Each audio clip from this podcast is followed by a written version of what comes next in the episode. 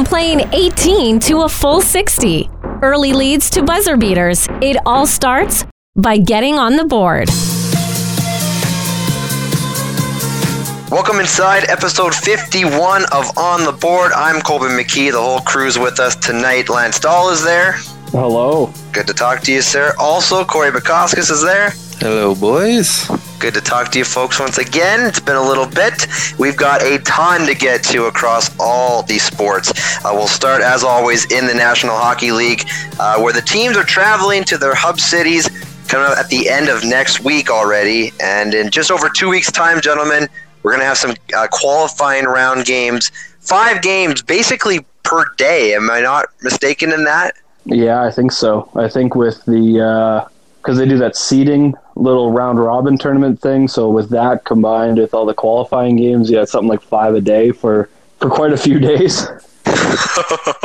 That's going to be some prime watching here in the heat of summer, that's for sure. I know, Lance, you kind of did some digging and you found some favorites among the qualifying rounds.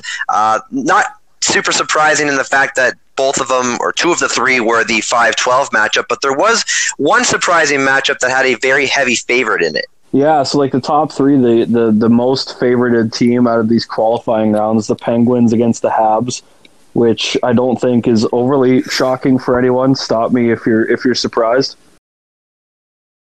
Okay, good. Number two was the Leafs and the Leafs' big favorite against the Blue Jackets, rather. Again, stop me if you're surprised. Okay. That was close on that one, but a little bit, just because like the Blue Jackets are one of the best defensive teams over the regular season, or what was the regular season. But I guess when you have the offense that the Leafs has, bada bing, bada boom. And the third top favorite was the Oilers against the Blackhawks. The Oilers are a pretty significant favorite in that matchup as well. Are we surprised by any of those?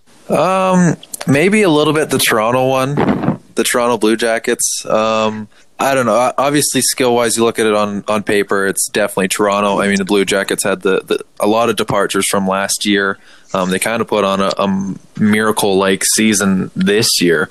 Obviously, their goaltending, Korpisalo goes down and Merzlikins comes out of nowhere.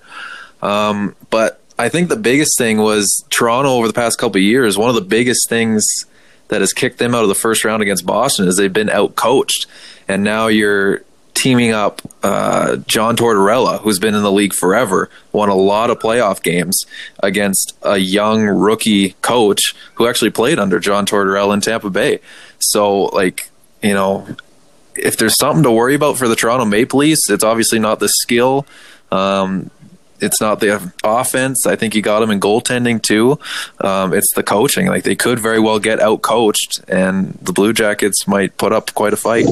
I see your point, Corey, in terms of the coaching aspect, but I also think that part of the demise of the Maple Leafs in the last few years has been the reliance of their number one goaltender, Freddie Anderson, and the fact that he's had to play, you know, the most amount of minutes, arguably, in the league and face the most shots on a regular basis. And, I mean, when you go in 6 and 7 games, you know, in the first or second round against, you know, a good Capitals team, a good Boston Bruins team in years past, that takes its toll on you, not to discredit any of the competition, but I think the use of Anderson to the point in years past where he's just been, quite frankly, worn down, has really led to their demise, and the fact that won't potentially be an issue here, given 4 months off. I think you got to favor the Leafs just for that fact alone. Yeah, it's tricky because, I mean, it's such a short series. You're only trying to win 3 games to get through this qualifying round. And if you don't start hot, you're going to be a third of the way behind after day 1.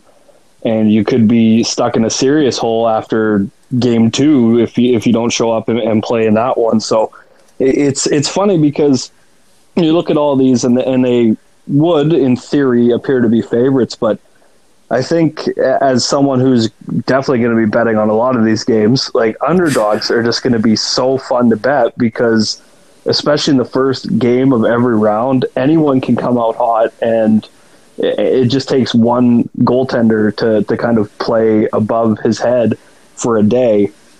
to give his team a bit of an edge. Like, I don't think there's anyone that's safe, which is going to make this entire series or a set of series is really, really interesting. Oh, yeah. I mean, like, it's almost like a coin flip right now. Like, it's a completely different playoff format than what we've had before.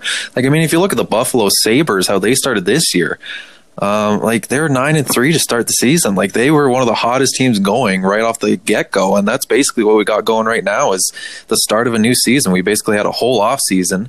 Now the guys got to get going into playoff mode, which is basically like the start of a regular season. So it's these teams that are going to be able to find a way to get off the hop right away that are going to have the best chances, and it's not mainly going to be the best players. You mentioned, Lance, about the goaltender and the fact that if he gets hot for a game, potentially a series, he could, steal some victories. I mean, you look at the Montreal Canadiens. I know they're the biggest underdog, I guess, for this entire qualifying round, but Carey Price with some rest, and it's still yet to be seen what happens with Max Domi, of course, might lose some offensive power there, but a goaltender that could potentially steal you around if he's if there's anybody in the league that could do that, it could be Carey Price. In terms of the hub cities as well, we're going to Edmonton, Toronto. I know our last podcast, we were talking about how Vegas seemed to be a done deal. It had all the amenities, all the facilities available for the Western Conference teams. With the spike of cases we talked about as well, that just obviously wasn't the case for the National Hockey League. You mentioned, Lance, that you liked the whole economic side of things, bringing teams north of the border. But to have both the hub cities in Canada, quite a coup for not only the teams and the locations, but basically as a country, to show how Canada's doing the right things when it comes to COVID-19 and its testing and its procedures. And south of the border, you can't say the same for. No, and the last couple of weeks really have changed that for the United States and any potential hubs that they had there. But I guess even from a logistics standpoint, if and when the time comes that you're going to have to send the players from Toronto into Edmonton, that flight just becomes a little bit easier. And the concern about players having to potentially quarantine from crossing the border doesn't necessarily exist because you're not leaving the country. So there's a lot of logistics that made perfect sense having both Edmonton and Toronto in it. Obviously, the financial and the economic impact isn't going to be outstanding by any means. It's not going to be incredibly substantial, but it'll be better than nothing. It's going to be more than what you had previous, and at this point for both Ontario and Alberta, any influx of money is more than welcomed. Yeah, and I mean, not just the food, not the hotels, but there's going to be media. There's obviously the camera crews that are the production crews that are going to be running these games. Their local people are going to get hired for those, and the America guy or networks are going to be sending people in here to cover the games as much as possible. So there will be a lot of money. And like, I think the NHL wanted to go to American teams. Like, they want that coverage down in the US. They want, especially right now when other teams or other leagues are starting to get going and the NHL might be able to capitalize on some views. They wanted it to be in the US, but like you guys were saying, like, it's just, they couldn't. At the end of the day, Vegas was number one, but they could not rightfully go to Vegas. 100%. I agree with you there. The cases were insurmountable, and it kind of lends the question of whether, other leagues like Major League Baseball, which we'll get to, like the National Basketball Association, which we'll get to, like, how are they going to be able to, continue with their seasons in the situation that it is down in the States. I guess we should also mention just, before these qualifying games begin there on August 1st, there is going to be some exhibition games, more regional matchups, which kicks off, I believe, on the 29th and 30th of July here towards the end of the month.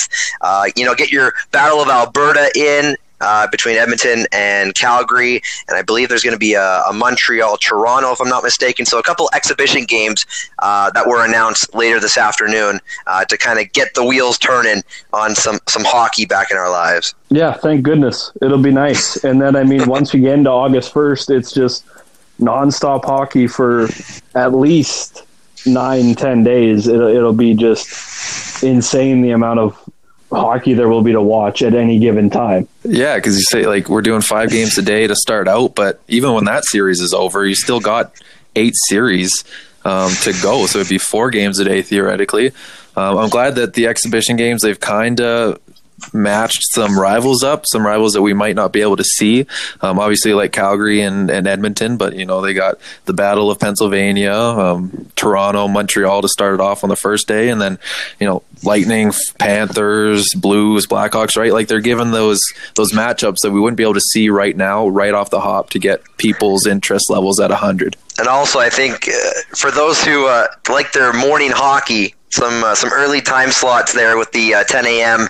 and noon start times there for both Toronto and Edmonton locations. That's going to be, like you said, not to mention the 4 or 5 games for hockey. When we get to basketball, they're going to be having multiple games a day, potentially weekday start games for playoffs as well. So this whole month of August coming up going to be fantastic for sports fans. If you got some significant others, you got to say goodbye to them for a little bit, because this is going to be the prime sporting watch, which we never got to here in, you know, May and June when sports were supposed to be happening.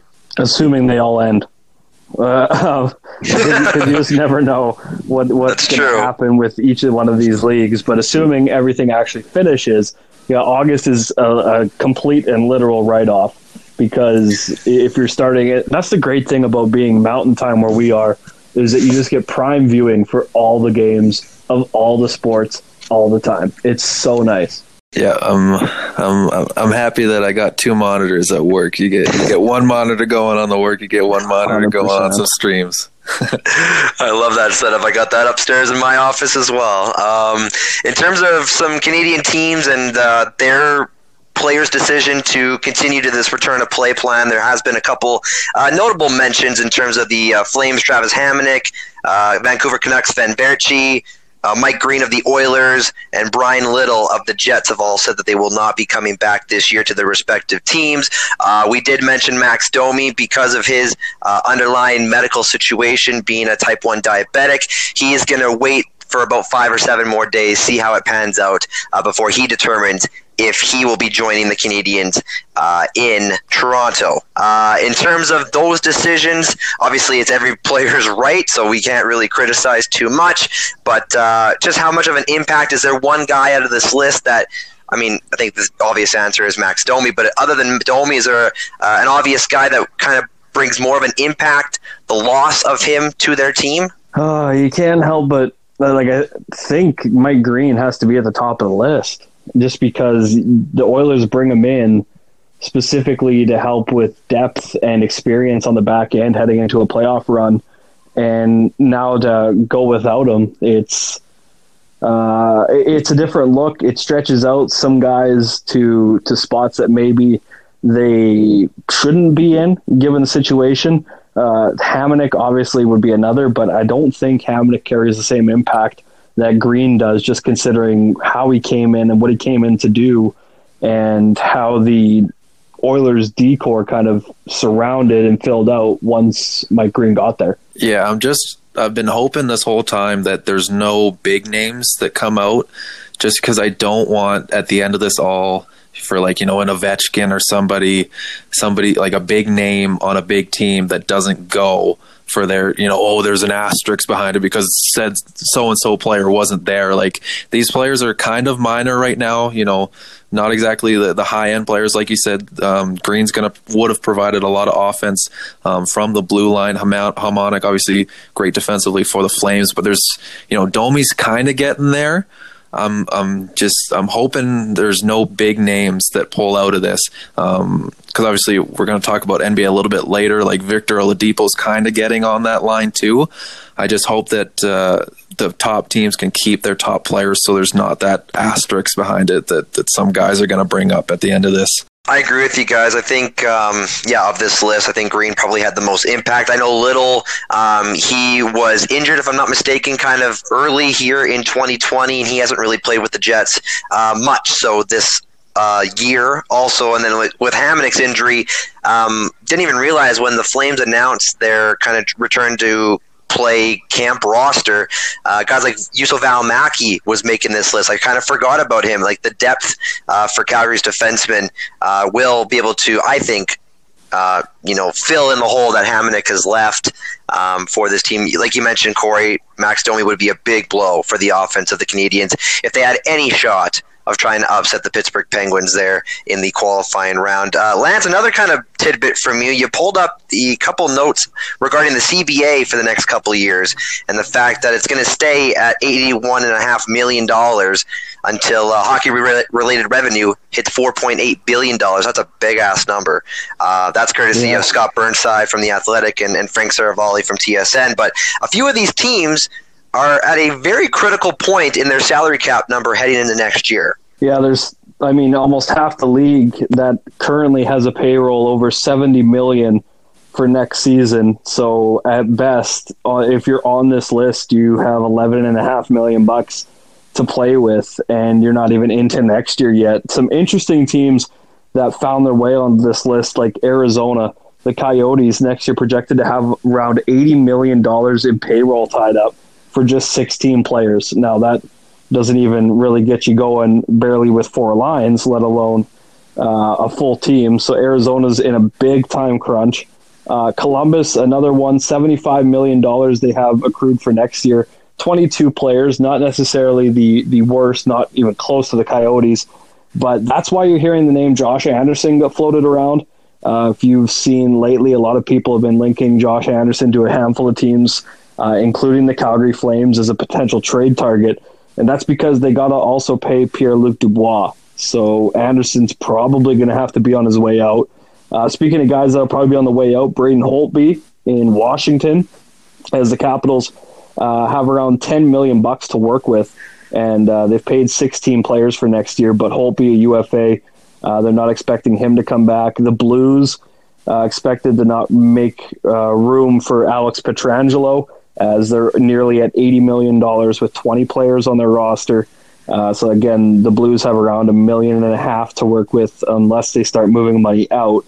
But you'd probably be needing to move a lot for Pietrangelo's contract. And one more interesting one, the Tampa Bay Lightning at $76 million right now on 15 players. One of the more heralded franchises for finding a way to make contracts work, but they're going to have to make absolute magic happen here. $5 million to work with, and still quite a few guys they got to get into the roster so that they can play games in 2020-21.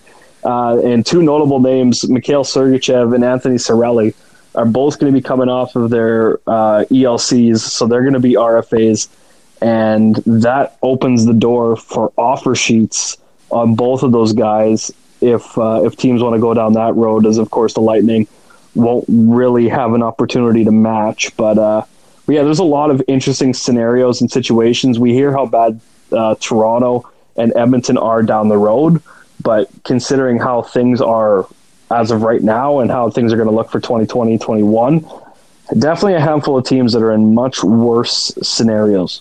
Yeah, you mentioned Tampa Bay, what happened last year, and you really see a cup window start to dwindle when, especially, obviously it's very unfortunate the cap's going to be staying still next year, but Sergachev's a huge part. Cirelli's a great third-line center. I mean, having Stamkos and Kucherov sometimes just isn't enough to win that Stanley Cup, as they showed last year. This could be their last year. And you mentioned, they're going to have to swing some magic here. It's going to be a lot of teams. There's going to be a lot of buyouts, as we saw in the last couple lockouts here. There's going to be some huge trades and free agent. What's Taylor Hall going to get on the market? Is anybody going to give him what he wants? Is anybody going to give him more than 3-4 years, or is he gonna have to take a 1-year bet on himself contract? And Braden Holtby too, he hasn't been exactly amazing ever since that Stanley Cup playoff run. These free agents coming in that were expecting a lot of money, they're gonna have a rude awakening whenever this offseason hits, and there's gonna be some high profile names getting bought out.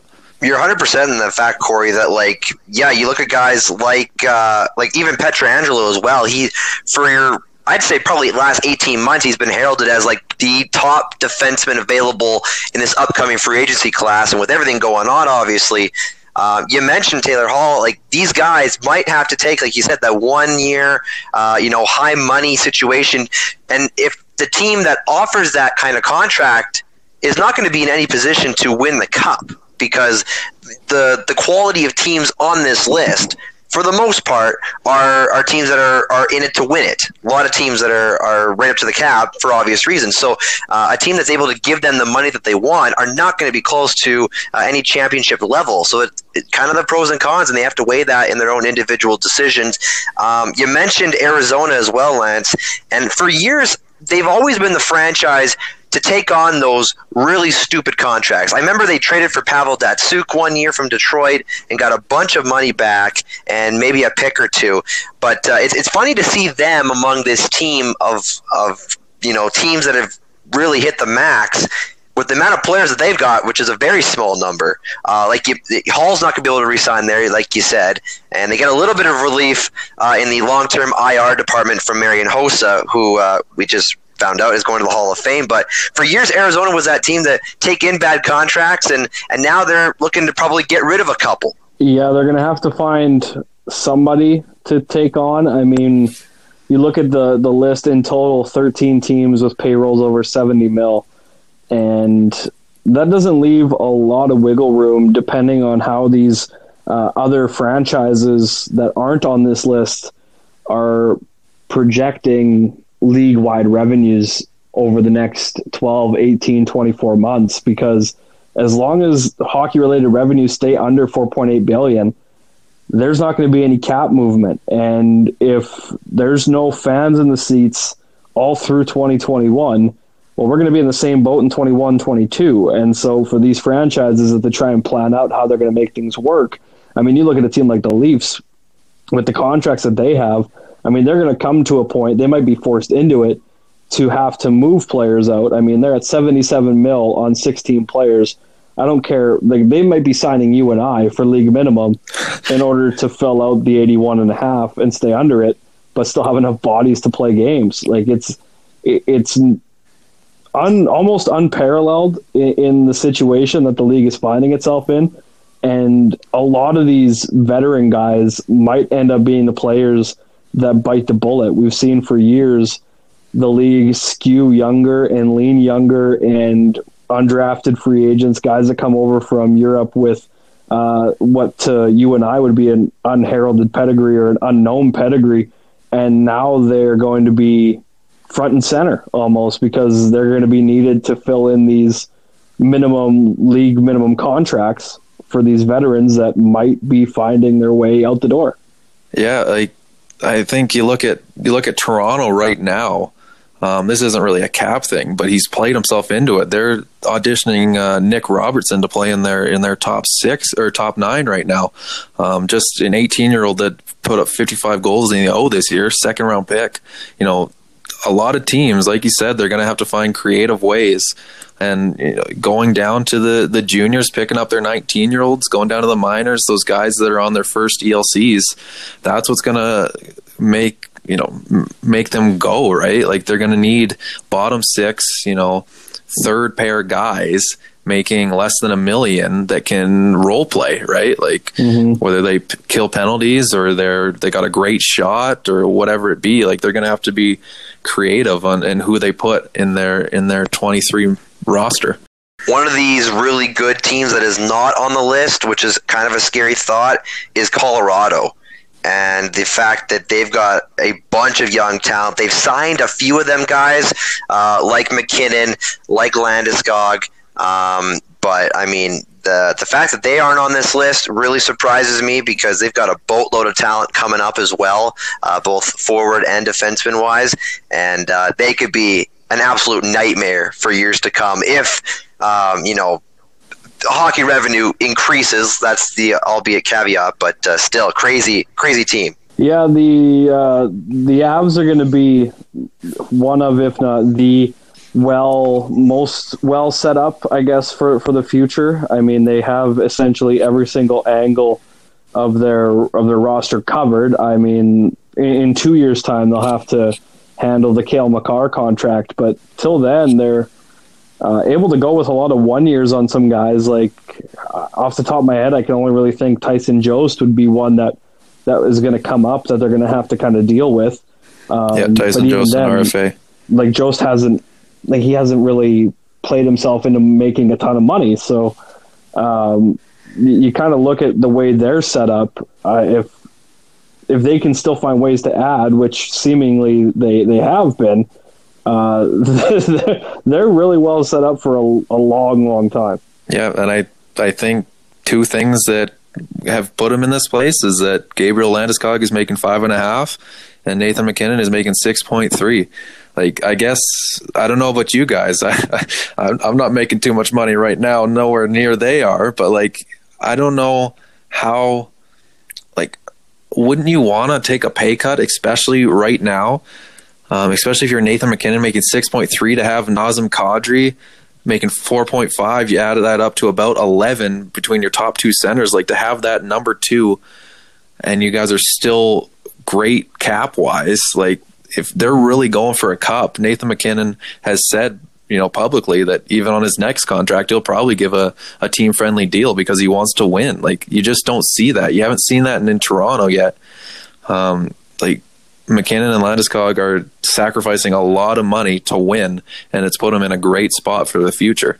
No, you're 100% right, and I think it just comes down to individual, you know, goals and aspirations, and maybe an agent in the ear of some of the young stars out there in Toronto saying, hey, you can make this, you can do this, and you have to focus on yourself and let the team deal with that. But you're right, Corey, Colorado and the players that they've, you know, drafted and developed and brought in have just, they've bought in. And the only kind of weak link you might look at is their goaltending, but even that, I think they can get by there with Grubauer and give him, you know, more leash as well if he's not injured. But it's crazy stuff, and it comes down to, you know, the buy-in. And when your top guys buy in, then it's pretty hard for, you know, if Tyson Jost thinks he's going to make, you know, $4 or $5 million on this deal when he hasn't produced, like Lance said, it's very difficult for him to go to general manager Joe Sakic and be like, hey, I deserve this, when you know, your top dog's not making that. So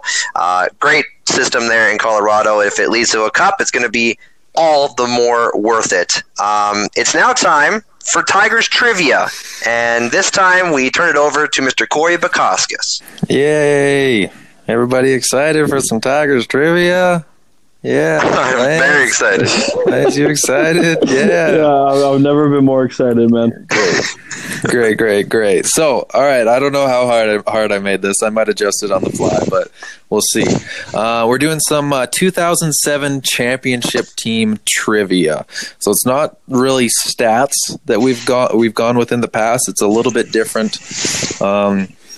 Anyway, I'll ask a question, and there'll be four answers or four players, and it'll be either pick one or pick two, and the question will specify. We'll start out nice and easy for the boys. All right.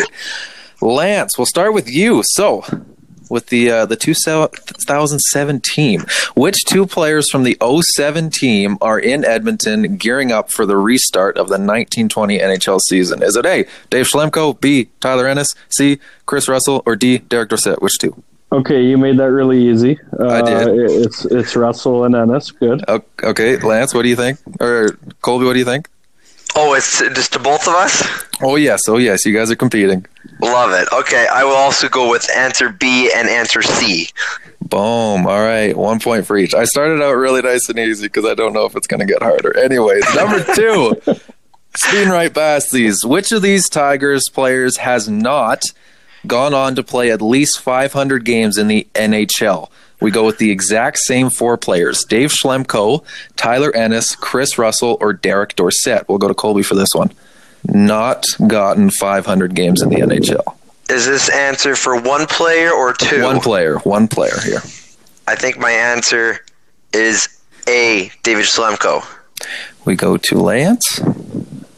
Yeah, I don't know. Like, Schlemko feels like he's just bounced around a while, though. But, like, in how much capacity, I don't know. Obviously, Dorsett has his career cut short, so I don't know how many games he would have got to till then. Yeah, you can basically cancel out Ennis and Russell for this one. Yeah, Ennis and Russell probably should have gotten to 500 by now because I don't think they had any catastrophic injuries. I think it's Schlemko, but to be different, I'll say Dorsett. And Colby takes the lead. It is Dave Schlemko. He has about just over 400. Okay. Yeah, he just kind of schleps around. Yeah, I think he played on a lot of minor league teams where I think Dorsett kind of found an established role in the NHL. I agree with that. All right, question three, back to Lance. We get a little bit harder here. Three players on that 07 team got to raise the Ed Chenouse 3 years earlier, but which player wasn't a part of the 04 team? We have A, Chris Russell, B, Matt Keetley, C, Dane Todd, or D, Kevin Undershute. Which one player was not part of the 04 championship team? Oh, man. Well, Undershute just seems so rare that he probably did. Dane Todd, not sure about good old Dane. Keetley, I think, did. If I remember right, Keetley was there for both. But I'm probably wrong because I'm so sure about it. Who was the first one? Chris Russell. Yeah, he probably did too. But I feel like Dane did too. Oh, you know God. I think they all just played. I think it's a trick question. I think they all did twice. Okay, no, interesting. I'll go. I'll say Keetley.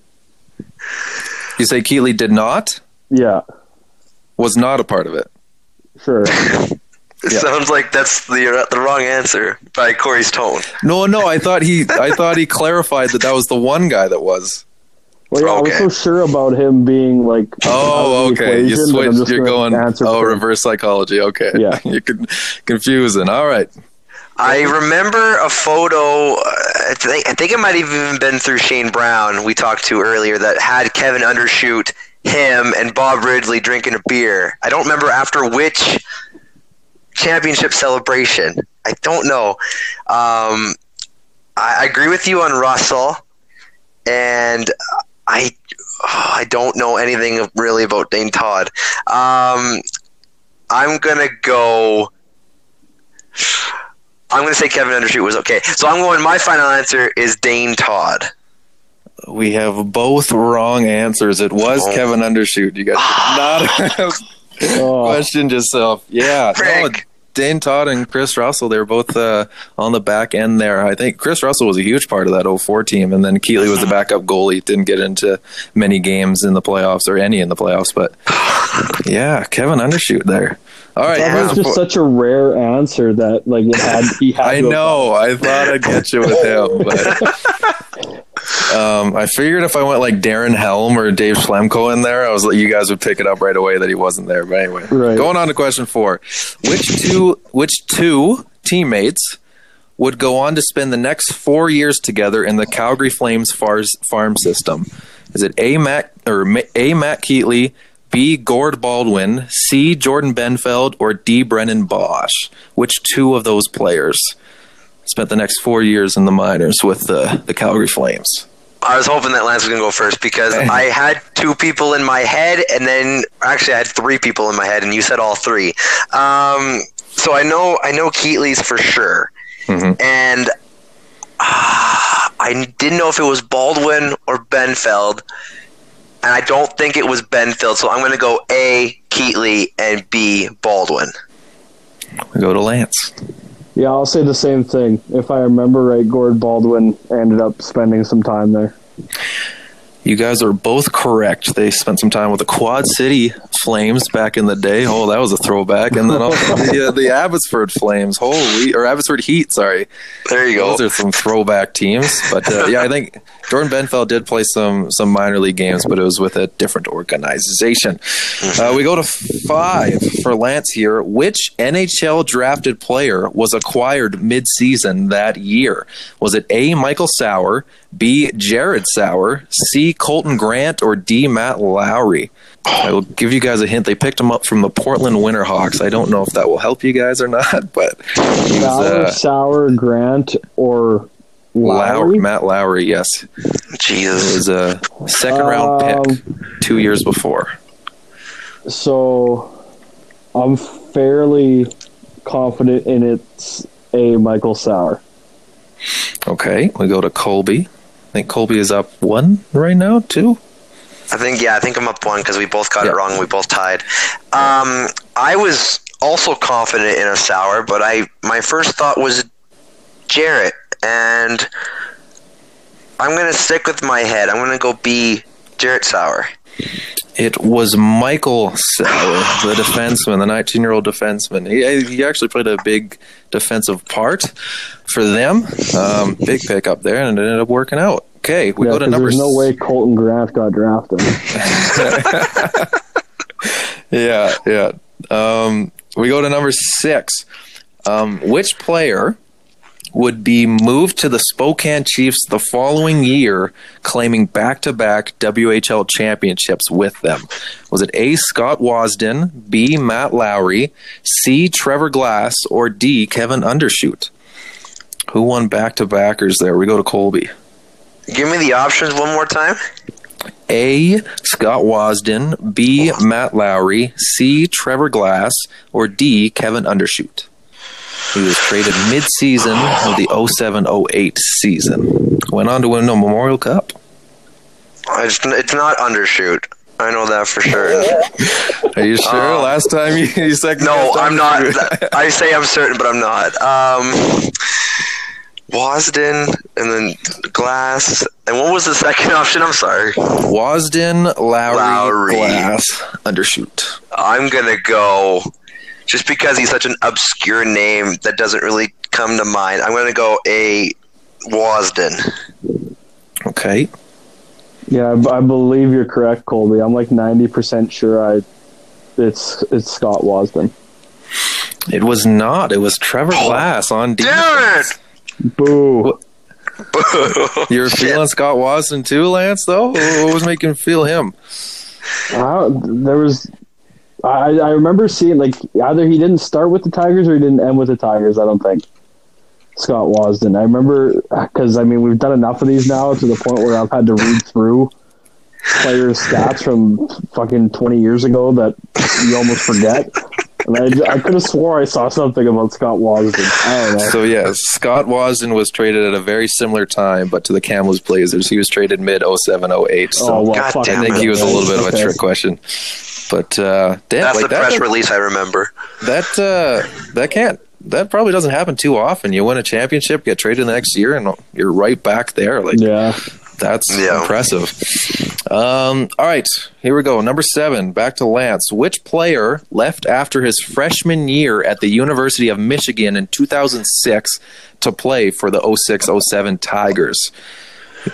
Was it Jacob Rumpel?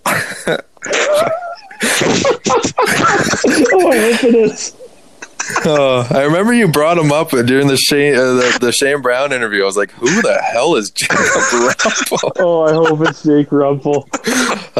Was it B, Colton Grant? Was it C, your boy Scott Wasden? Or D, Tyler Swiston?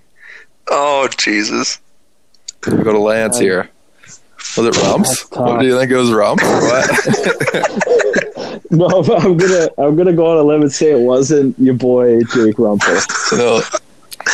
I got a feeling it was Colton Grant, so I'm gonna say Colton Grant. Okay. I had the exact same feeling. I felt like, I don't know if it might have been an interview with Joe Frazier. We were talking about guys and maybe recruiting from down south. I felt like his name came up in some things. I'm gonna go Colton Grant as well. It was Tyler Swiston. He only played one year. It wasn't Tyler Swiston. I lied to you guys. I think it was Colton Grant. Yeah. No, I think Colton. Yeah, no. It was not Colton Grant. Okay. I'm glad you started us easy, because this is tough. This is death row right now. Yeah, you guys making me wait till 7:30 to do the pod. Ready to go at 6. All right, we'll see here. Which eight or 1989 born player. So during the 2007, it was their 17-year-old year.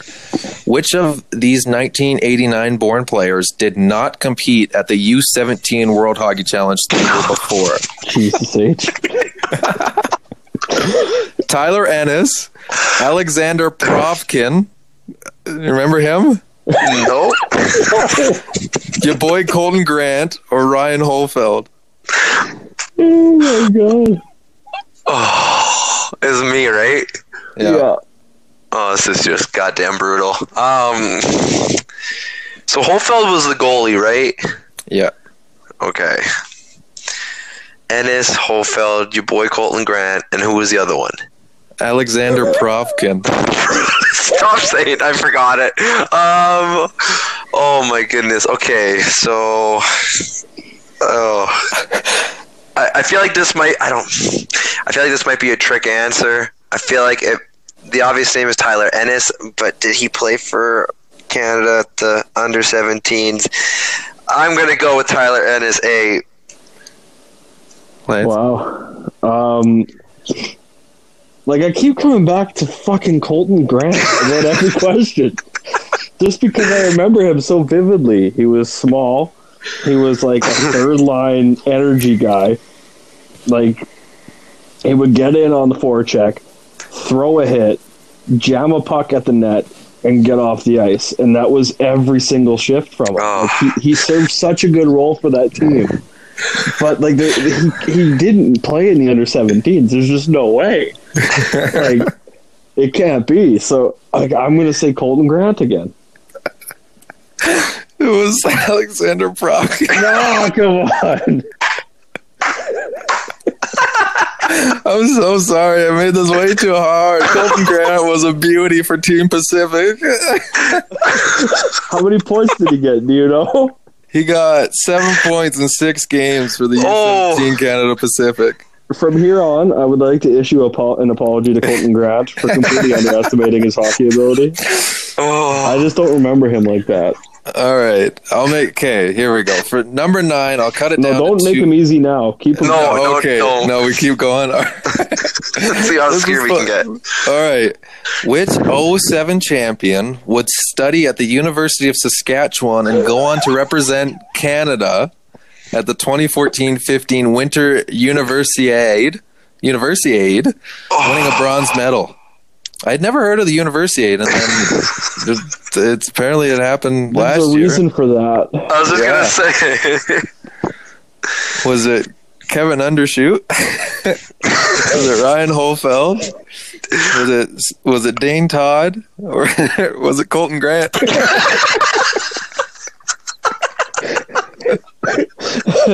Okay. I want you to know Colton Grant wasn't in the original question, but I'm gonna put it in now.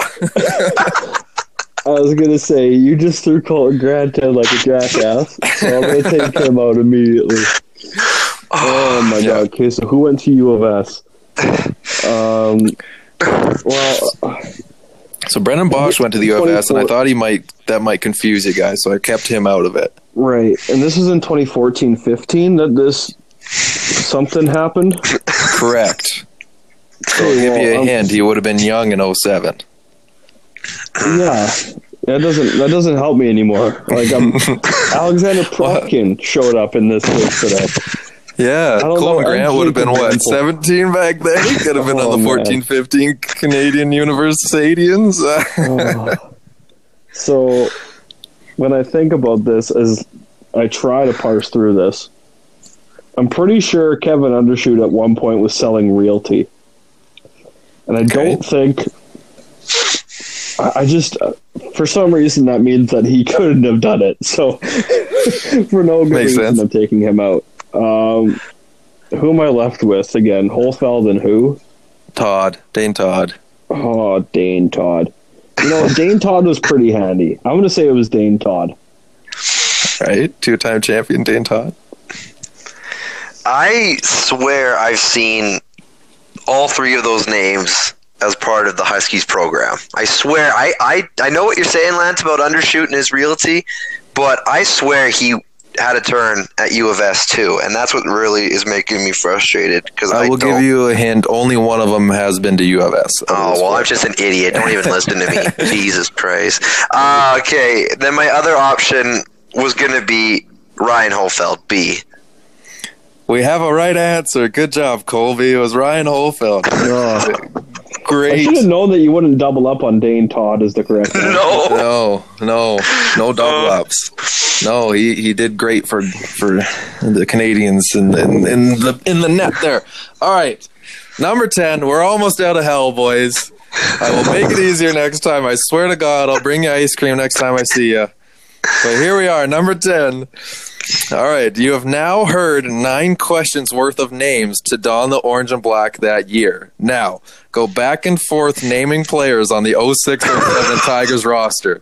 Rules: they must have played at least one game in that season, regular season or playoffs. This has got to be the most ridiculous thing I have ever heard. I mean, it's hilarious, but oh my God. So we have to go back and forth and name every single player on the 06-07 Tigers team. That's what you're telling us. If you can remember it. Okay, well, I'm not going first on this one. This is question 10, so I'll go. Oh, it's me. Okay, Tyler Ennis. Colton Grant. Yes. Got his name in there. Kevin Undershute. We heard Dane Todd.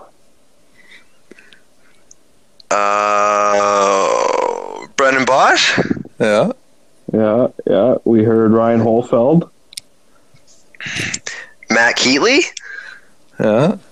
And we heard Alexander Profkin. Was that a real answer too? Yeah. He was on there for 16 games. He was an import. Oh, Tyler Ennis? Yeah, it doesn't have to be just guys that you've heard. You just is anybody on that team. Okay. Yeah, well, I think we went through almost the entire roster. Yeah. Jacob Rumpel. Let's go.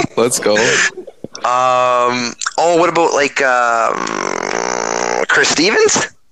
Mm-hmm. Oh. Why would you say Chris Stevens? You haven't even heard the name Chris Stevens. Tyler Swiston. There you go. I'm thinking of those, like, the lineups that they got posted on social media when we watched that game. There was like the fog game recently, I'm thinking of the lineups. Was Edom on that team? He was not. Oh shit! No. All right, we're out of hell, boys. Wow. Yeah. I did not know how hard that was going to be, but it was. We had a good time, boys, and that's all that matters. That is absolutely the most memorable Tigers trivia we've ever done. Colton Grant is going to live on forever. We've got a podcast title now. I'm so sorry. I don't know why I thought you were such garbage. Like it's not. Oh, he's gone. He's so upset. He's gone. He just exited the conversation as we speak. Oh. All right, Colby, I apologize. That was difficult. I didn't know how hard to make it. We've done so many stat ones before. I was trying to go a little out of the box, but you know what? That was that really tested the noggin. Hey, he's back. And then I got kicked out because it was Colton Grant coming out. It was probably Colton Grant. Yeah. He's tapping into my phones. He's upset. I'm sorry, Colton Grant. I really am. Oh, well done, Corey. Pull up Colton Grant hockey, like his stats. I got it. Okay, how did he do? Like, I don't remember him as being like a producer. So in 05-06, he played with the Kodiaks in his 16-year-old year, 22 points as a 16-year-old in the AJ. That's not bad. Okay. Then obviously did very good in the U17s, and then in the 07 year put 13 points in 71, and then next year 28 in 67, 26 in 72, and then got shipped off to Chilliwack. It looks like in his 20-year-old year. Okay, so. All right, I feel a little better. Yeah, you weren't too far off. Okay, I feel better. Oh, very memorable. So I think Colby picked up the win on that one for the record. So what are we all Colby's up one now. Everybody's got one, and Colby's got two. Like overall? Oh, I don't even know. We have to go back to the Rolodex and find that out. Anyway. All right. Well, we're almost about 50 minutes in, and we haven't touched on half of the shit we have on our list tonight. So we'll try to speed things up as we go on. We'll head to the NBA, and we talked about Victor Oladipo a little while ago. It seems like ages ago.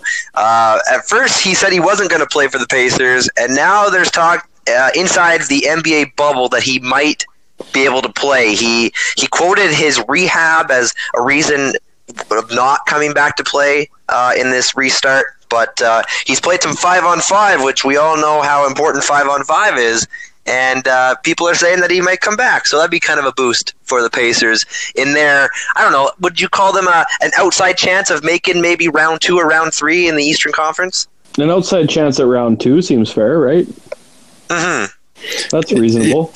Because they are the underdog going in against the Heat, right? I guess they're the lower seed a little bit. Yeah, exactly. And I mean, they've got some players, obviously, like Malcolm Brogdon, who I believe he tested positive prior to coming over. And they got Sabonis as well. But a guy like Oladipo can completely change their offense around for sure. Yeah, okay. He would add some much-needed help to a Pacers group that I think... admittedly, will take all the help they can get, like any team would at this point in what's going to be the season, I guess. But yeah, so and it doesn't hurt to have the best players on the floor if you can get them there. Just adds to the value, which is going to be astronomical in any case when the season gets going again. Right, kind of what we mentioned before with the hockey teams. Like, I mean, it's kind of like a Mike Green a little bit, right? Like he's probably a good player on the team. It'd be nice if they had it back, just so they don't have the asterisks if they get bounced in round one.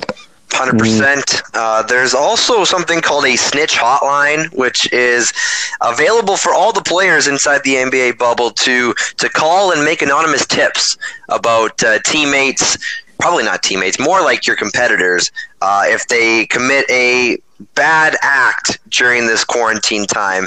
And Spencer Dinwiddie came out today and doesn't want players to use the snitch line. And my question is, why is a guy who tested positive for COVID, why is he even discussing this snitch hotline when he's not even going to be there to begin with? Like, what kind of a motive does he have to even say such a thing like this? I don't know. But fucking Corey's sending me pictures of Colton Grant right now, and I'm I just got them too. I'm insanely distracted. He looks so sad at the UFC. What happened? I know.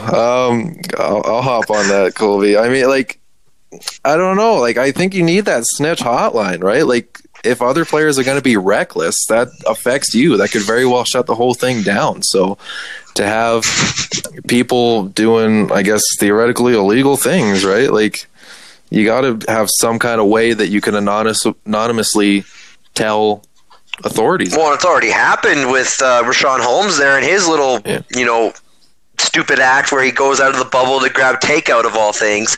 And I guess the rumor was that he grabbed a steakhouse meal. And I'm thinking, like, we've seen the pictures on social media about the food that they've supposedly been given so far. And I'll admit it didn't look great, but I'm sure that when we get down to things, like, they're going to be treated like kings. And these meals, like, you won't have to leave your bubble to go get, mucho burrito or Chipotle or whatever the hell you want. Like, is there any meal where you would leave a quarantine that you're regulated to be in to go and grab food? No. It's probably not something you should be doing, but then again, when you get this many people all jammed in together, inevitably you're going to have people that aren't going to follow the rules. That's just kind of how it goes, not only in bubble situations, but in everyday life and how things are going in each different region when it comes to COVID-19 restrictions and recommendations, this, that, and the other thing. You're going to have people that aren't going to follow direction, and those people need to be saved from themselves. Yeah, so the NBA doesn't have some kind of takeout strategy to get takeout food? Because I know the NHL has a lot of options, right? They're going to have catering in there, but also one of the options is that you can get takeout from restaurants. Restaurants can bring it there, and then it goes through a sanitation process by some of the people, and then it's delivered to the athlete. Like, I guess the NBA doesn't have that, or those players just said, screw it, I'm not going through that. I want my own food. Let me cross that line. That's interesting because, like, I mean, Disney is, as much as it's known for its entertainment value and everything around that, like, they've got some fantastic chefs down there, and they're going to be obviously serving up, like I said, some delicious meals. So it really just kind of boggles my mind that he would do such a dumb thing like that, and really selfish for his entire Sacramento Kings team. And you see his teammate there, Harrison Barnes, also getting tested positive prior to the trip to Orlando. So he's not with the team yet. Russell Westbrook also announced on social media that he has tested positive. So it's a good thing that they've caught the positive test before they enter this bubble, because, like you said, if it only takes one or two people to really mess up an entire team and an entire league in this one state of Florida bubble.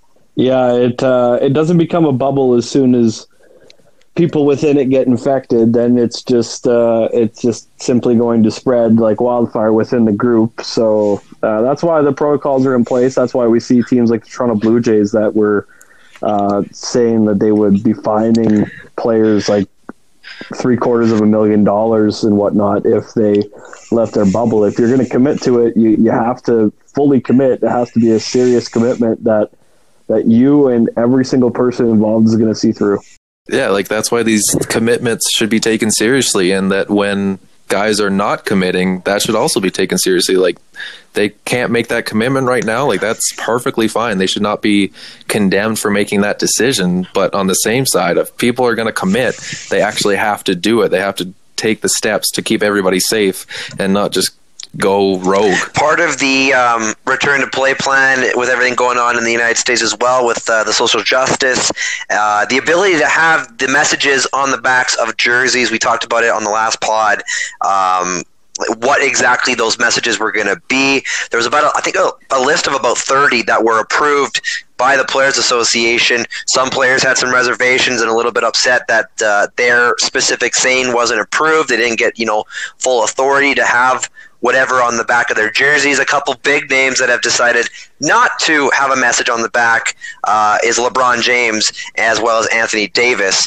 Giannis Antetokounmpo has said that he's going to have, I believe, equality on the back of his jersey, among other players in the league. But any thoughts on the two big Lakers guys not having a message on theirs? Are they taking a stand in their own right by not having a message and bringing more light to it in kind of a weird way? Honestly, I don't pay it any mind. I mean, everyone would expect them to, I guess, and would expect the top players to use the platform that they've been given to put whatever they want on the back of their jersey if they felt it was necessary. But if they don't want to, or they just choose not to for whatever reason that may be, that's just kind of that. I don't see any sense in dissecting it and trying to figure out why they did or didn't and what it means. I mean, sometimes people just make a decision because they don't want to do something, and if they don't want to, there's nothing wrong with that. Yeah, LeBron was saying that it just doesn't resonate with him, that it's not really, the name on the back isn't just, it's not part of his end goal and a part of the process. Like, the whole goal is to shed awareness for the people that do it, for people to recognize it, for audiences to recognize that. There shouldn't be a story on people not doing it. That's just bringing kind of the dark side to it. It's like, it doesn't matter if they don't want to do that. Like, it should be, the emphasis should be on the people that are doing it and what they want to say and what they want to get out there to the public and what they want to be heard. I agree. And the story will be, it will be after a few nights, because reportedly the NBA was only wanting to have these messages on the backs of jerseys for the first 4 nights of play, and then it goes back to normal, whereas the players, I know most of them have kind of fought the NBA on that and want to have it for the entirety of these playoffs. And if there's any player in the last decade that have really led the voice and led the charge against any sort of systemic problems in the States and beyond. It's been LeBron James with his More Than a Vote campaign, helping people get to the voting stations out there in the States. Like, he's been an absolute advocate for a bunch of problems and issues in the States. So if you got a problem with that, I mean, just look at his resume, not only on the court, but off the court. He's really made a difference in every community that he's been in. Anything else you want to add to that? No. Nope. You said it well. Colton Grant. A little bit of...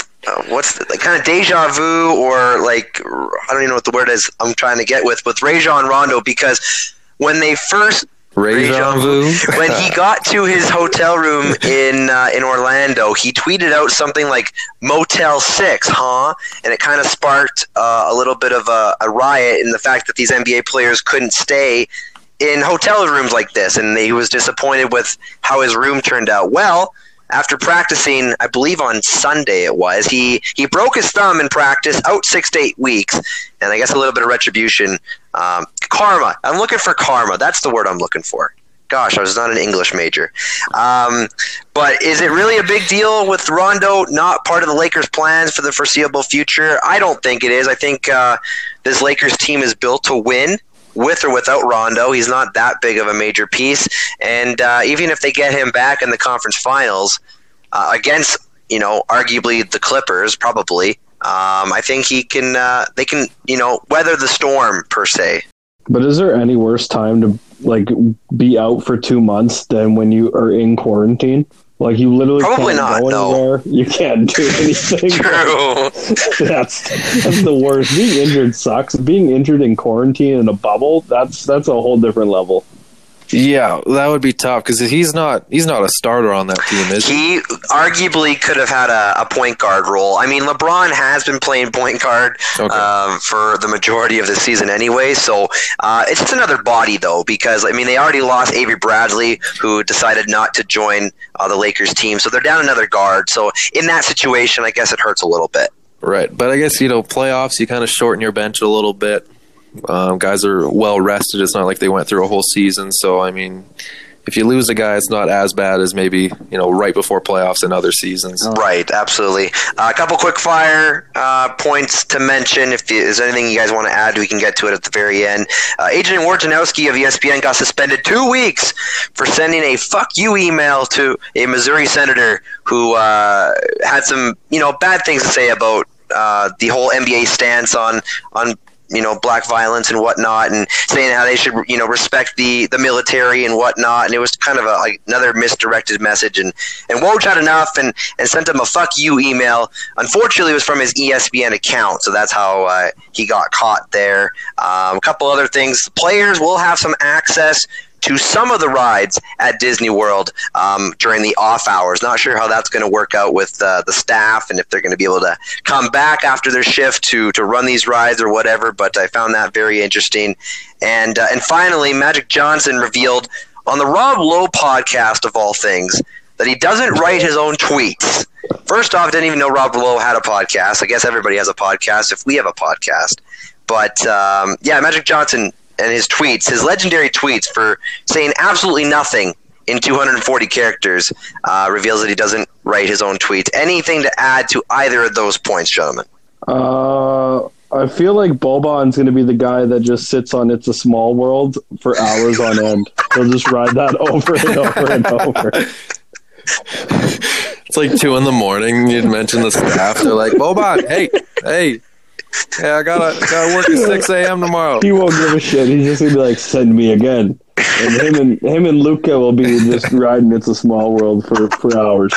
Oh my god, that's the best thing. That's the best thing you've ever said. That's amazing. I really hope that they do more video, like the Mavericks in specific, just because the stuff they've been doing is so funny.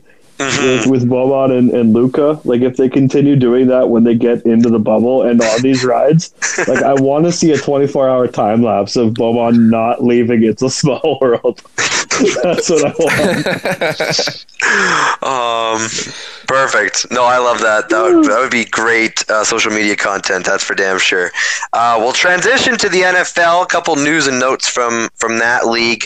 The big one that happened yesterday, the Washingtonians, as they're now referred to. They're no longer called the Redskins, and rightfully so. They've dropped their name. They're going to come up with a new name and a new logo as well. Not giving them any credit, because this should have happened ages ago, and in the light of everything going on in the world, absolutely, not necessary.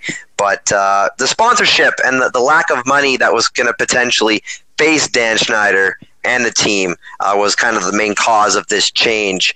Any other thoughts for this one, guys? I'm a little bit just mad at the whole situation, because this shouldn't have happened, or this shouldn't have taken so long to do, and it only happened because of money. And it's downright stupid, in my opinion. Well, to make you more frustrated, just think of all the money that they're going to make now on selling old merch and selling new merch. I heard that. That's going to be a thing. The amount of marketing dollars that they're going to bring in just purely by selling off the old stuff, and then whenever they announce the new name, promoting the new gear and the new merch. It's going to make Dan Snyder a buttload of money. So I guess he has. I guess Dan Snyder just gets to win out of all of this, which is frustrating that the rich just win sometimes. Yeah, and there's some Redskins fans out on the social media saying that they were not in approval of this. And I was like, well, why are you a Redskins fan? I don't believe you. No one asked. Yeah. It's just, we don't got to touch on it. Everybody kind of knows. It's just the right thing to do if people are offended by it. Like, there's no reason to keep it around. It should, like you said, Colby, should have happened a long time ago. And I guess we'll see kind of what happens with some of the other names, like the Cleveland Indians and Chicago Blackhawks. I guess we'll kind of see. Only time will tell what they. Yeah, the Edmonton Eskimos as well up here in the Canadian Football League. You're right. There's a few of those around the sporting world. And it'd be very interesting to see if they do the proactive route and make the change, or if they consult those folks who might have an issue with the name and kind of reach a normal ground on that kind of thing. But like you said, remains to be seen in terms of everything else. In actual football related stuff, the Cleveland Browns are closing in on a 5-year, $125 million extension with Myles Garrett, formerly known as Helmet Man, for hitting Mason Rudolph last year. That's per Ian Rappaport. I mean, a great deal for Garrett. And if you're his agent, I mean, you got to get yourself a pat on the back, because the last time we saw Garrett on a football field, he almost killed a man. And I get he's a great player, but the Browns really must have faith that he's he's not going to do this again, because this is a lot of money to put in a franchise defensive player. Yeah, you'll there's a list after of different players on the defensive side of the ball that make $20 million or more AAV, and that list is very small. If the extension if the extension goes through, Garrett would find his way onto that list that omits quite a few defensive stars, so it says something about Myles Garrett, but I think by all accounts he's earned this payday as a guy who played, because on the defensive side of the ball you need to have a little bit of quite a bit of a mean streak to play the position well when you're in the trenches as much as Garrett is, and he walks, if not crosses that line, a handful of times a game. But that's what you want out of your defensive guys. I'm sure you ask any head coach, they want their guys on the line, and even their linebackers for that matter, to play with that edge, right? Yeah, you want that nastiness, and he's got it, that's for sure. I think he showed that the last time he suited up. But I guess, if you can find a way to tunnel that into legal hits, he's going to be worth every single penny on that contract. No, I see your point, absolutely. And I know he's a fantastic player, and it was only one indiscretion, and, hopefully you don't see that sort of thing again. It was the heat of the moment, all that good stuff. So, it could be a potential fantastic investment for the Browns, and that's something that you don't rarely hear in the sporting world is a good investment from the Browns. So hopefully that pays off for them. I mean, you look at a guy like J.J. Watt as well, another guy that had a lot of fire in him. And, I mean, he's yet to – was he ever the culprit of stepping on someone's fingers? I'm trying to remember if there was an incident where he stepped on some fingers or whatnot. Couldn't honestly say. Off the top of my head, if it happened, I don't remember. All right, well, never mind. We'll just bypass that point. Another defensive player that got franchise tagged this time, the Kansas City Chiefs have locked up Chris Jones to a 4-year, $85 million contract. You mentioned the small list of people making at least $20 million average annual value. It is Chris Jones. It's his teammate Frank Clark, Khalil Mack, Aaron Donald, DeMarcus Lawrence, and DeForest Buckner, recently traded to the Indianapolis Colts. That's a fantastic list. Could include Myles Garrett as well. And I guess it just shows that a little bit of changing of the guard perhaps, and teams are focusing some of their dollars at least on the defensive side of the ball. Yeah, and there's also just been the uptick in talent that's coming out in those positions. I don't know that for a long time we saw a lot of these linemen that were necessarily, you know, not interchangeable. For a long time, there were a lot of guys that you could kind of just plug and play and get away with it for the most part. But now as quarterbacks become more and more mobile, you're seeing a lot of these, even defensive tackles become more and more mobile. And for the most part, you look at that entire list of guys that are over the 20 mil AAV list as defensive players. I'd say pretty well all of them can move. Yeah, so sorry, correct me if I'm wrong. I'm not the biggest football guy, but like if you look at those names, the names that I recognize are guys on that defensive line. So it looks like Khalil Mack, Aaron Donald, obviously those are big names if I know who they are. Like it does seem, I don't know about those other guys, but is it the money going to the defensive line? Like as an outsider, I'd think you'd want money going to those fast cornerback, those safeties to stop the wide receivers and the long ball. But it seems like there's a lot of money going into tackling that quarterback. On the periphery, you would be right in thinking that, Corey. Like you would pay your guys that are in the secondary to match up against your skill position guys on the outside. But you're seeing more and more that protecting the quarterback and letting the quarterback work, I mean, that's always been valuable, but you're starting to see just how much more important it is when you look at a guy like Patrick Mahomes. Obviously, his numbers speak for himself, but if you ever give Mahomes time, you're burned. And it's not necessarily because he has incredible wideouts, which right now he does, obviously, but it's also because when you have that next level quarterback with that much time, all of a sudden he can dissect every single step that's happening and never miss.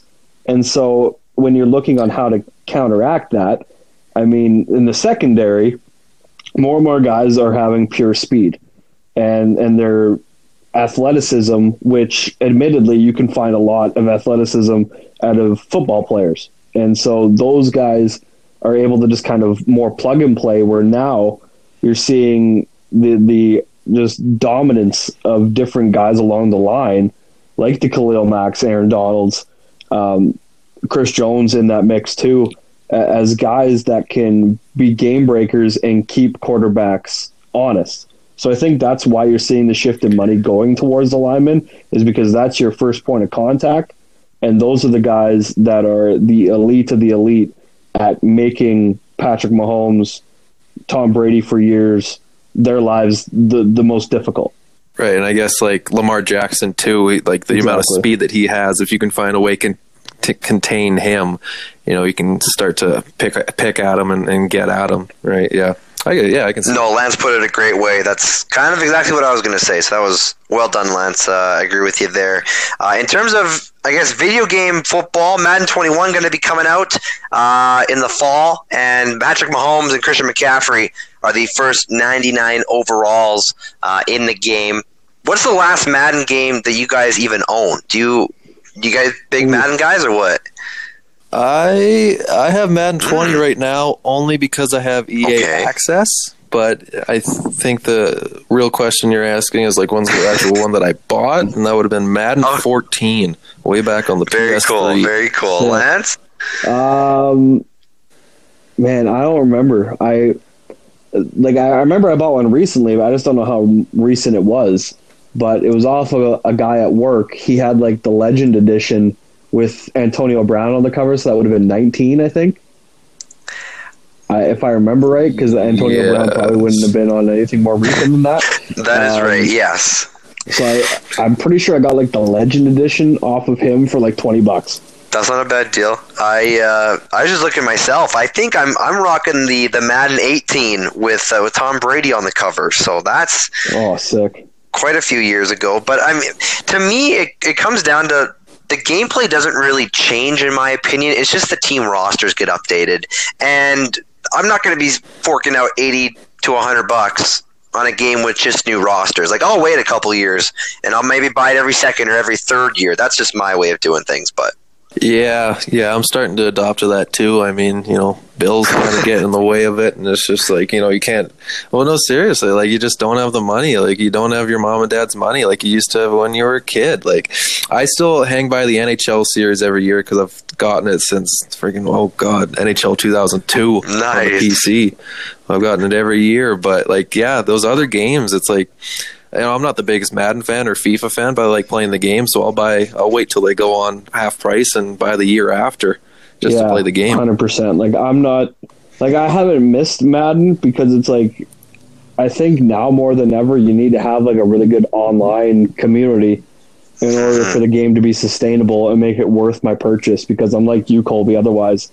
Like, I actually was looking earlier today at MLB The Show, and I was like, I really don't want to put just money and hours into a game that, like, I'm just not all that crazy about. But for a game like FIFA, for example, I'm going to get so into FIFA because it's, like, so damn global, and the online community is ridiculous. There's so much you can do within FIFA. They put so much time into their online experience.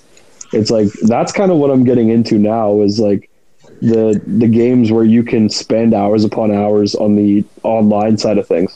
That's part of the thing for me as well. Like, you bite the bullet on the actual game purchase, and whether you buy a hard physical copy or you buy the digital version that takes up 95 gigabytes of your system, and you're also got to invest in an online membership. And maybe that's just my cheap ass as well, but I've yet to dive into the online purchase because I don't see a need for it, but I bet you it would totally make my entire gaming experience like super different. And that's part of the problem, I think, on my end. But yeah, I think with the NHL games, it's you can basically buy players right now, and it's almost, if you don't have those good players, it's almost unusable online right now. Like, it's tough being an NHL EA Sports fan because like. They just don't keep it coming every year like some of their other games. They put the money in the FIFAs and the Maddens, but they don't upgrade that NHL, and it's tough to come back year to year. Oh. Absolutely. We'll move on quickly to the Major League Baseball. They've made a couple kind of key moves recently. The Atlanta Braves have signed Yasiel Puig. Took a long time, but Puig has finally found a home. The terms of the contract hasn't been released. That was as of 2:45 this afternoon when we did our notes. And he's going to slide into a fourth outfield position and maybe get some games in at DH because Nick Markakis of the Braves, he withdrew from the season, opening up a spot there for Puig. Is he going to be able to make any sort of offensive impact for this team, you think? Oh, yeah. Yeah, I think he'll step in. He'll play pretty well. I mean, in some capacity, he'll be in the lineup every day. I assume that's what they would have brought him in to do, considering the outfield already a little bit jammed up in Atlanta, but you're not really adding anything more now that you have Markakis away. I mean, you basically just plug Puig into that spot with Ozuna, Inciarte, and Acuna in the outfield for Atlanta. You can spell them with Puig on days off. With the DH in play, Puig can pretty well swing in there every so often with a guy like Austin Riley. No, it just made perfect sense when Markakis said that he wasn't going to be participating to go out and get Puig. Yeah, and it'll be interesting to see what the NL does this year because of the adopted DH. this season, like, you know, this is a big pickup for the Braves because at the very worst, you have a fourth outfielder that can come in when guys are tired, because it's going to be another hectic season. I mean, baseball just has a hectic season in general. So to have a fourth outfield that has playoff experience, starting experience, a lot of big homers, a lot of big hits in this league, to have him go into the outfield wherever you really need them, and then to DH whenever you need them. Like, that's huge for the Braves. They look very good this year. And they looked good last year up until the playoff appearance, right? That kind of was their downfall. But north of the border, Toronto Blue Jays, a couple news and notes from them. They, I believe it was Chase Anderson who came down with an injury here during some training. And there's now talk that Nate Pearson might get an early go at his spot, kind of below that first year of his contract eligibility, kind of the same go-around we had with Vlad Jr. last year, whether to start him with the big club or keep him down and save that extra year. Is one start going to make or break the Blue Jays? And do you think that Nate Pearson should be getting this extra start, I guess? I mean, obviously you want to save service time. That's what every single team wants to do with their young guys, but I think in this case, you have such a great opportunity because I would say that Pearson probably does belong. If service time wasn't an issue, I think we would all say that Pearson is in the rotation, right? Absolutely, yeah. Yeah, at the very least, getting a lot of innings out of the bullpen. If we're at that level where we think Pearson has earned himself a spot in at least the pen in long relief or whatever it may be, why not just run him out there as a part of the rotation this year? I mean, you have this unique opportunity of a shortened season where he can get a feel for big league pitching, or big league hitters, rather. You're not necessarily going to have any expectations on the year because nobody can fairly put expectations on the year. So if it goes well, great. If it goes poorly, who cares? But that experience at pitching at the big league level is hard to get. And when you can get it in this new world, in this shortened 60-game season, I think you just run Pearson out on regular starts for the entire year and just see how he comes together. Yeah, I mean, like, the future is now. Like, I could see why with Vladdy, you know, the past couple of years has been, like, the Blue Jays have been awful, and they've kind of haven't had an identity. But like now, their roster is young. It's exciting. Like, the future is now. I get the service time. You know, a lot of kind of older baseball fans don't understand, like, the service time and how important it is, and they're just like, if they're good, go let them play. But like, it can cause big cap problems in your future, especially when you're trying to get a core together for a playoff run. But like, you know, if his fastball's there and his stuff has moved along in the minors, like, why not give him that shot, right? Like, you know, he can grow with Vladdy and Bo and all the guys. Yeah, arguments to be made on both sides. Absolutely, I agree with you there. I mean, in my opinion, I think one starts. I mean, in this 60-game season potentially upcoming, every start is going to be important, no doubt about it. They don't have the long, you know, length of the season to hide a game or two, but in my opinion, I think the 1 year, the extra year of service time is not worth and not worth wasting on one start against, you know, Tampa at the beginning of the season. So that's my opinion. But hopefully, I mean, he's going to be a stud, and everything that we've been hearing and seeing, he's got that 100-mile-an-hour fastball just blowing guys away, and hopefully that can keep up, and he's going to be a stud with the Blue Jays for many years to come, no doubt about that. The other news with the Blue Jays is Vladimir Guerrero moving from third base over to a first base and designated hitter spot, something that was talked about at the end of last year. However, when he came, forgive me if I'm wrong, but when he came to spring training, back in March, he was playing third base. He looked good. I thought he came into camp, like, you know, fairly in shape. And then he comes back to this, you know, second go around of spring training, and, you know, maybe he's put on the pounds a little bit, maybe he's looking a little bit slow, and then they decide to make this decision.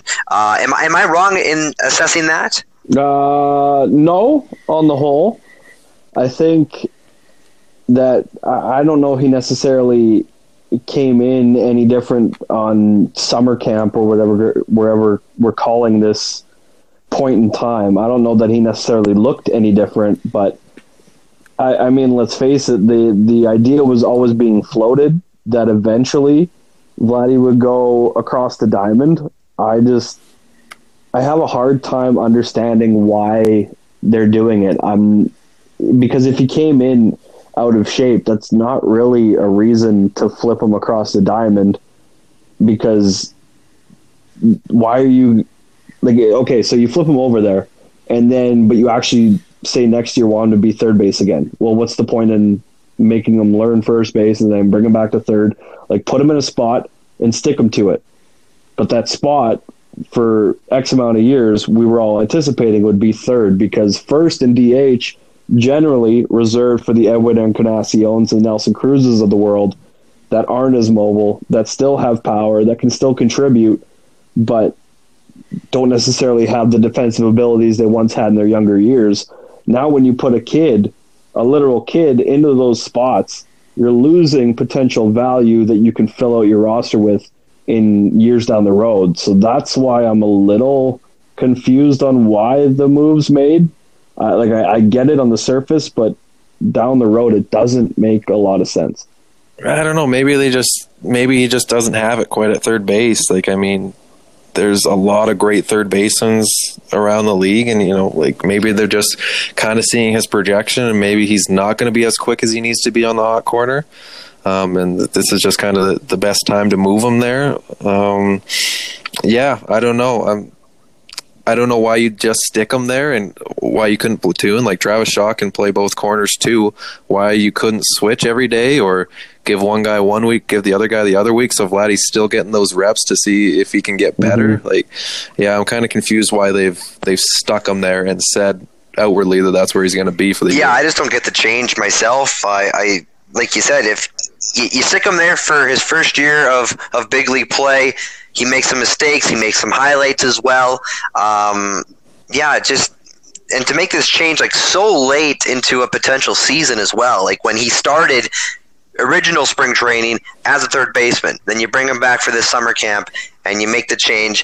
It doesn't quite make sense to me. I'm not sure if it has something to do with, like you said, Travis Shaw being able to play third on this roster and kind of the defensive eligibility that this roster has with our middle infield, locked up with Bo and Gurriel and Kevin Biggio, if they want to stick him in the middle infield as well, or keep him as an outfielder or whatever they want to do. But a lot of, eligibility for the defensive alignment for the Blue Jays going into this year. But yeah, I don't know. And then the other thing is, though, like Corey mentioned, third is the hot corner, but first is seeing the exact same line drives come from lefties. And so, like, there's still that sense of athleticism. The only difference is you cut off the throw across the diamond. And if people are concerned about his athleticism, let me be the first to tell you, it's not going to fucking change on first instead of third.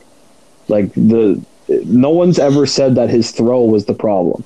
And so if his throw wasn't the issue at third, then how is he going to be a better first baseman? Like, it just doesn't correlate to me. You look at great first basemen like Paul Goldschmidt, for example. The guy's one of the most athletic people on the diamond.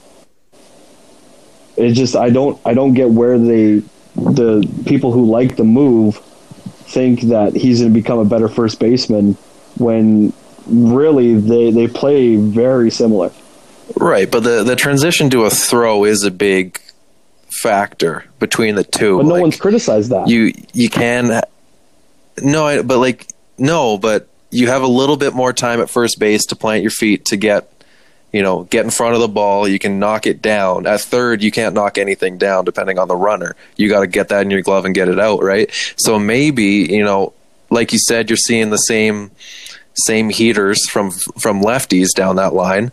You still got to be as agile as you are at third base, maybe, like, because he's still freaking 20 years old or 21 years old, right? Like, he's so young still.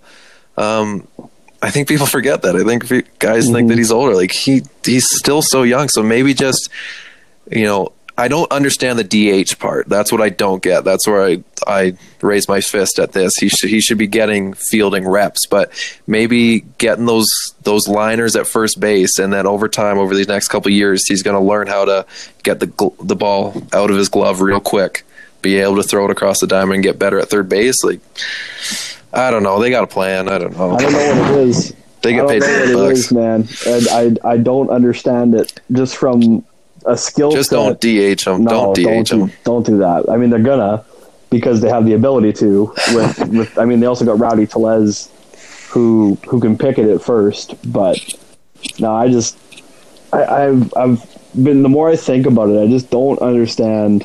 Because now every Jays fan's gonna be watching first base like it's fucking center field, and as soon as he misses one ball, like, it's over. People are gonna riot. And then what? They're just gonna want him as a full-time DH. Well, yeah, and then he'll fucking strike out twice, and then fuck, we better put him down on the bench to single A, like Roy Halladay, or what? And then he won't fill the water properly, and then he'll have to go to rookie ball again. Like, it's just, I don't know what the plan is. It seems just very short-sighted. Yeah, put him in left. Do that. No, I got nothing. Don't put him in left. That'd be terrible. I think that's a great place for us to wrap up for tonight. You can find us on Facebook at facebook.com/ontheboardpodcast. We're on Twitter as well at ontheboardpod. And best you believe, we're going to have lots more content coming your way here towards the end of July and damn sure into August. And we hope you enjoy this and you enjoy the content going forward. For Lance Dahl, Corey Bakoskis, Colton McKee signing off. We'll talk to you next time. Thanks for listening to On the Board. Subscribe now on your favorite podcast platform and find us on Facebook at facebook.com/ontheboardpodcast. Yes! Yes!